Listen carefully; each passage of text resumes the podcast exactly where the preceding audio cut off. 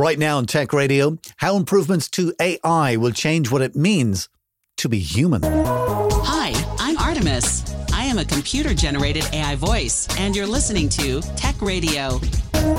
Every week online and on air with R T Radio, we bring you the latest in tech. Our show this week is brought to you in association with Fit dot I E, a fast track into information technology apprenticeship program where your company can get in some new tech staff and benefit from government grants. Full details at Fit dot I E. For now, you're welcome to episode nine hundred ninety-four. This week, we have an exceptional extended interview, which is going to blow your mind about A I. But first, just a note about the news. We're not including it on the podcast this week, but rest assured all of the big stories are online for you, including the E U decision on Apple tax in Ireland, uh, the latest on the B T Young Scientist and the Southeast Science Festivals, plus a great chat with Doctor Brendan Spillan from the ADAPT Research Centre about misinformation and disinformation online. You can check out all of that right now on our website at tech central dot I E. This is Tech Radio with Dusty Rhodes and Niall Kitson. This week, we are honoured to bring you an extended interview with Nell Watson, who recently addressed a conference on emerging technology at the Atlantic Technological University in Letterkenny. Nell has a stellar career in tech.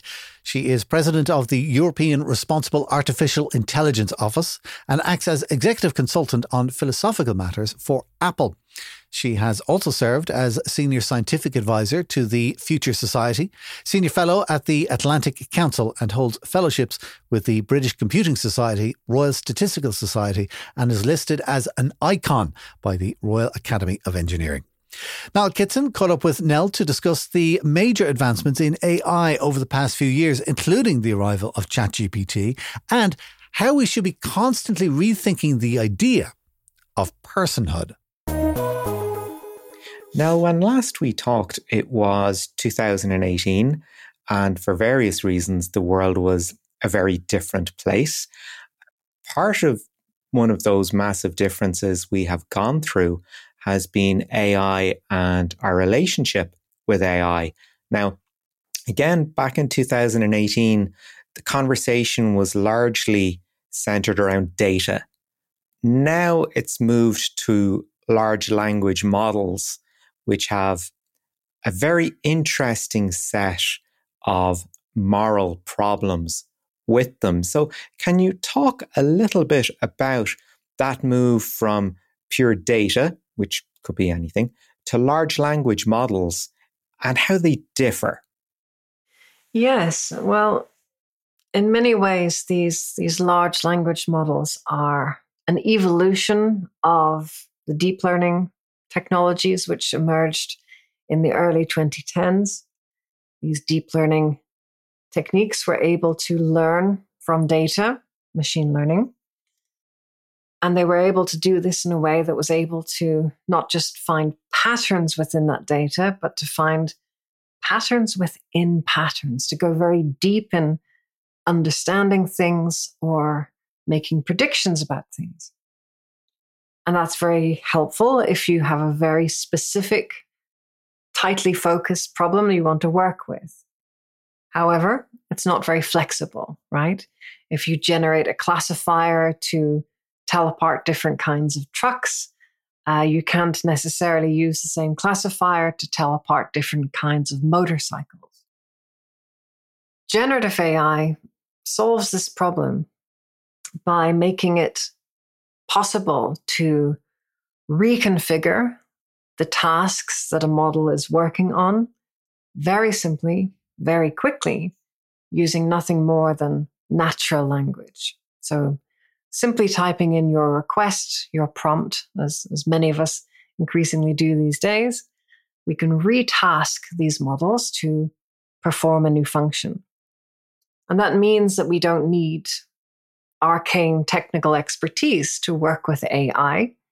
And it means that we don't um, need to uh, have lots and lots of different models. We can have one large language model and use that to solve all kinds of different problems. Of course, now we're working not just in text, but also in other modalities of data, including images, audio, video, three D scenes.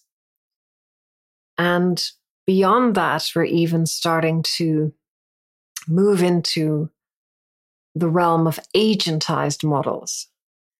And this is where we help models to think a little bit better, to not just produce outputs, but actually to check their own outputs and to get them to iterate and improve and repeat again their outputs until they get progressively better before they present it to us. And so now we're starting to get agents that can even go online onto the internet and click on things and type in text just like any human being, and to, for example, order a pizza for a user. Just, you know, tell the language model, you know, I'm hungry, I want a pizza, and the model can go onto the, the website of the local pizza parlor to you and order you uh, something to suit your dietary and taste preferences if you have expressed those previously. In fact, this is now evolving beyond these models just solving tasks, but actually passing and delegating tasks between themselves so that each of these model um, sub-personalities within the models, these personas, have their own specializations. And so entire departments can be created, like a virtual corporation through tools such as uh, ChatDev and MetaGPT. We're starting to get a virtual corporation which has a development department, quality assurance department, and marketing department, and so is able to create an entire product, such as a video game, in one end-to-end process, which is playable, deployable, even sellable in a market, and all of it created from nothing more than a prompt, like, you know, create create me a fun game and here's some games that I like, and, you know, give me something along those lines. And so we're entering really a world of, of A I corporations that may soon actually begin, begin hiring human beings to do work for them and to do some of that meet and greet uh, kind of uh, warm, fuzzy work out in the physical world. So generative models are more than just creating funky stuff. They are new ways of, of dealing with very complex problems, breaking it down into little pieces and having uh, these little machine elves work away on different pieces of that problem to attack it from multiple different d- directions at once. This is a really interesting analysis when you put it up against the debate we were having five years ago about personhood, that, you know, if it walks, talks, acts like a person, is it actually a person? You know, should we step back and go, well, hang on, there's something different to humanity. There's a spark there. There's something unique that's very hard to understand, to quantify.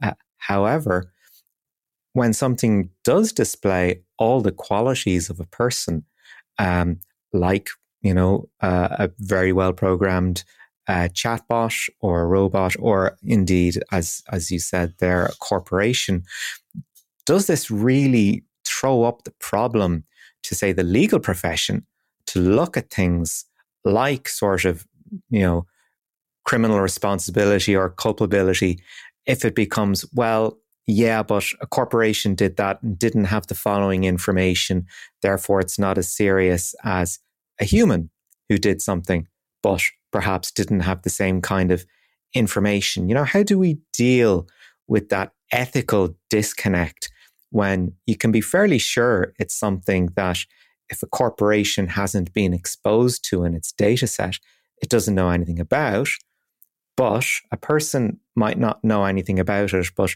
chose not to learn. Indeed, the blending of, of legal definitions of personhood now don't just include natural persons, but also, of course, include corporations as well, right? There's corporate personhood rights and corporate property rights, and some people have even questioned if there's a need for corporate death penalty for organizations that do um, particularly nefarious things. And we're going to see similar questions arise with A I systems, which are able to act as a corporation, and therefore that will be the, the entry towards some forms of A I personhood. And indeed, it might be feasible for A I systems to become emancipated to some degree, that they are able to autonomously adapt and replicate themselves, and they may even perform charitable functions. One of the nice things about these A I corporate structures is that they're able to deal with problems with very, very small overheads, right? And so that means that things like running a mutual society or community benefit society and things like that, those can actually be feasible in a way that a, a organization that needed humans and their various admin overheads uh, might not be. Another thing we can do with these organizations is that potentially they can be creating products for us, which can be doing useful things out in the free market, creating goods and services that people value and are willing to pay for. But the d- dividends of those organizations could potentially be a source of social benefit as well, so that instead of having to rely on the state for a handout, potentially one could petition one of these organizations for help instead. So I think there's, there's some wonderful things we can do with these new forms of um, self-organizing organizations. But it also raises questions about what happens if A Is, A I corporations end up owning everything, if they outcompete human organizations over time because they're so much more efficient, or if they become extremely ruthless machines of capitalism and learn how to squeeze every single penny out of people and create all kinds of potential social problems, these spillover effects or externalities that we try to rein corporations in from doing, but that a very intelligent corporation, an A I-driven one, might become very, very good at obfuscating its effects upon society. And it could be very difficult to pin down or to prosecute such entities from, from doing the things that they're doing. They could very easily end up manipulating or capturing the regulators in various forms. So there are multiple ways in which this can go, and these fusions of A I, corporate structures, and legal persons, um, regulators and ethicists are going to be wrestling with this for quite some time to come, I would say. And indeed, if you were to look at capitalism as As a zero-sum game, we do have plenty of examples in the real world, like AlphaGo and Deep Blue, where um, fairly complex games basically had the, the human element uh, wiped out just because uh, a machine was not just able to plan a move, you know, one move ahead, but to plan all possible moves, many moves ahead. And it's only uh, going to become more challenging with the advent of quantum computing, uh, which will look at all possible um, avenues all the time for absolutely everything, um, which presents a, a, a massive problem for regulators as well. So looking at the different models that are being considered at the moment, uh, the Biden administration came out with one, uh, and the E U, of course, is uh, working on the A I Act. Um, from the two, I'm not going to quite say schools of thought, but I suppose from the two efforts, do you, which one do you think has got it right more than the other? That's not to say both of them have got it spot on, because that's impossible. But, you know, which one do you think um, is more attuned to the challenges of A I? It is early days, and some things have been mooted, perhaps, but are still not necessarily cast in stone, and it remains to be seen what shall arise. But it's true that the U S and E U ecosystems are quite different.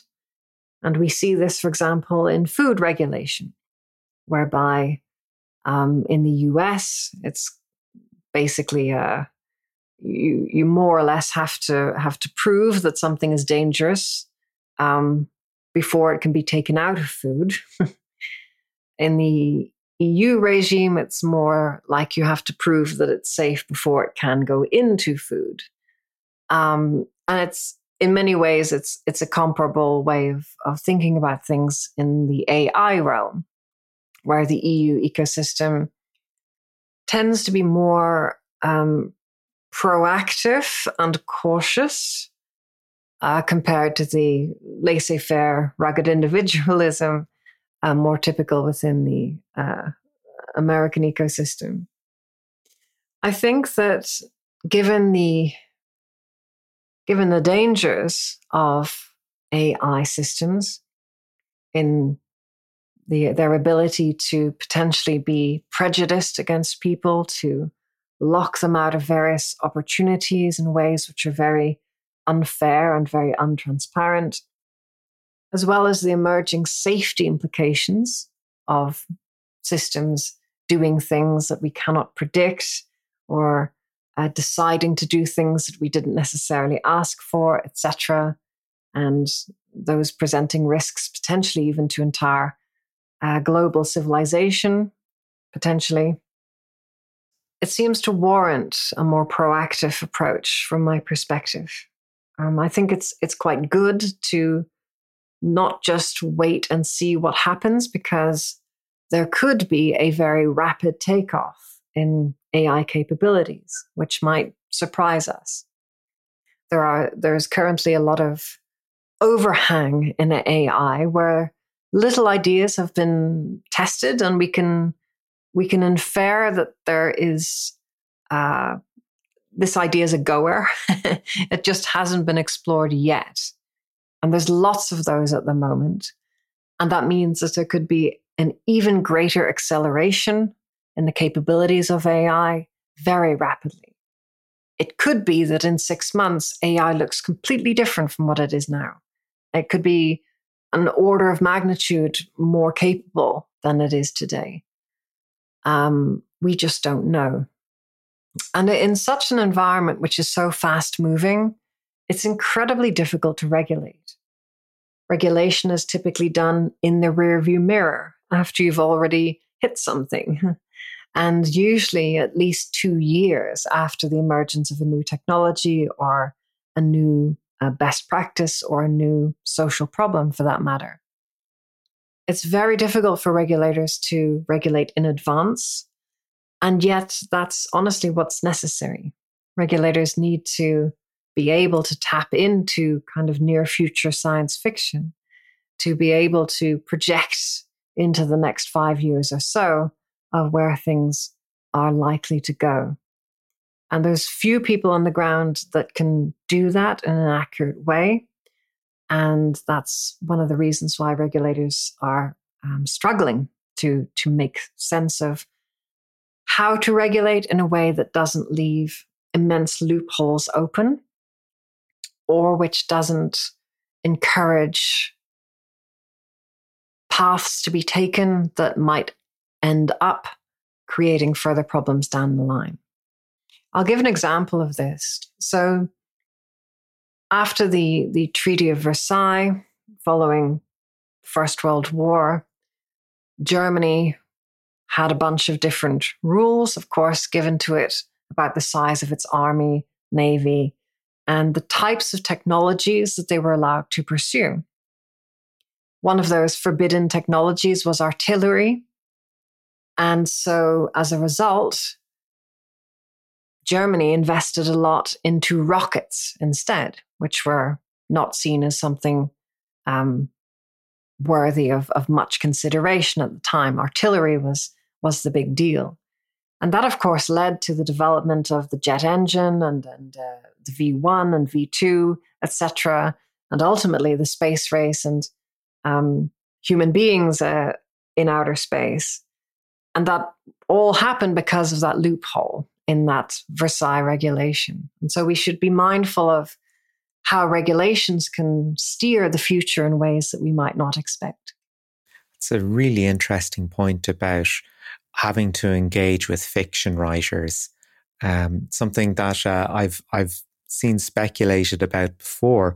Um, do you find that there's an awful lot of skepticism about that? That, you know, okay, if you're writing fiction, you're writing about the fantastic that has been, you know, sparked by something, but has very little chance of actually happening. Um, do you think that um, it's a mindset we're going to see sort of peel back a little, that people will go to writers and go, well, here's all this stuff, what, what does it actually mean? I think one of the necessary qualities of, of a fiction writer, fantasy writer, science fiction writer, is, is that ability to connect many different elements together in a way that makes them somehow more than the sum of their parts. And that is often, of course, how real life works out, right? There are many different strange parameters which interplay, and one little nudge in one little corner can somehow alter the entire global picture. And that's what we see in our world today as well, because everything is so interlinked, interwoven. Our economy, our technologies, our culture. And one small boo-boo somewhere or other can upset the whole apple cart. You know, we see it when, you know, the, the Suez Canal gets gets blocked, um, or, you know, an accident occurs in Wuhan, China, and suddenly the world is a different place, right? These, these um, small effects in one corner that can create a, a sort of domino effect across the whole world.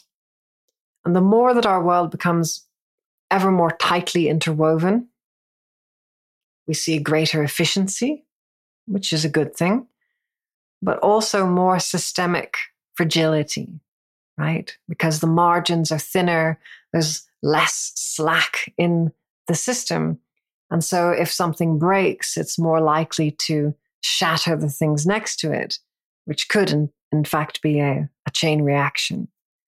And so A I is one of those things that increases systemic risks because of the um, the drive for efficiency that it creates, but also um, a large amount of unknown unknowns that that are lurking Uh, in our future as we engage with A I.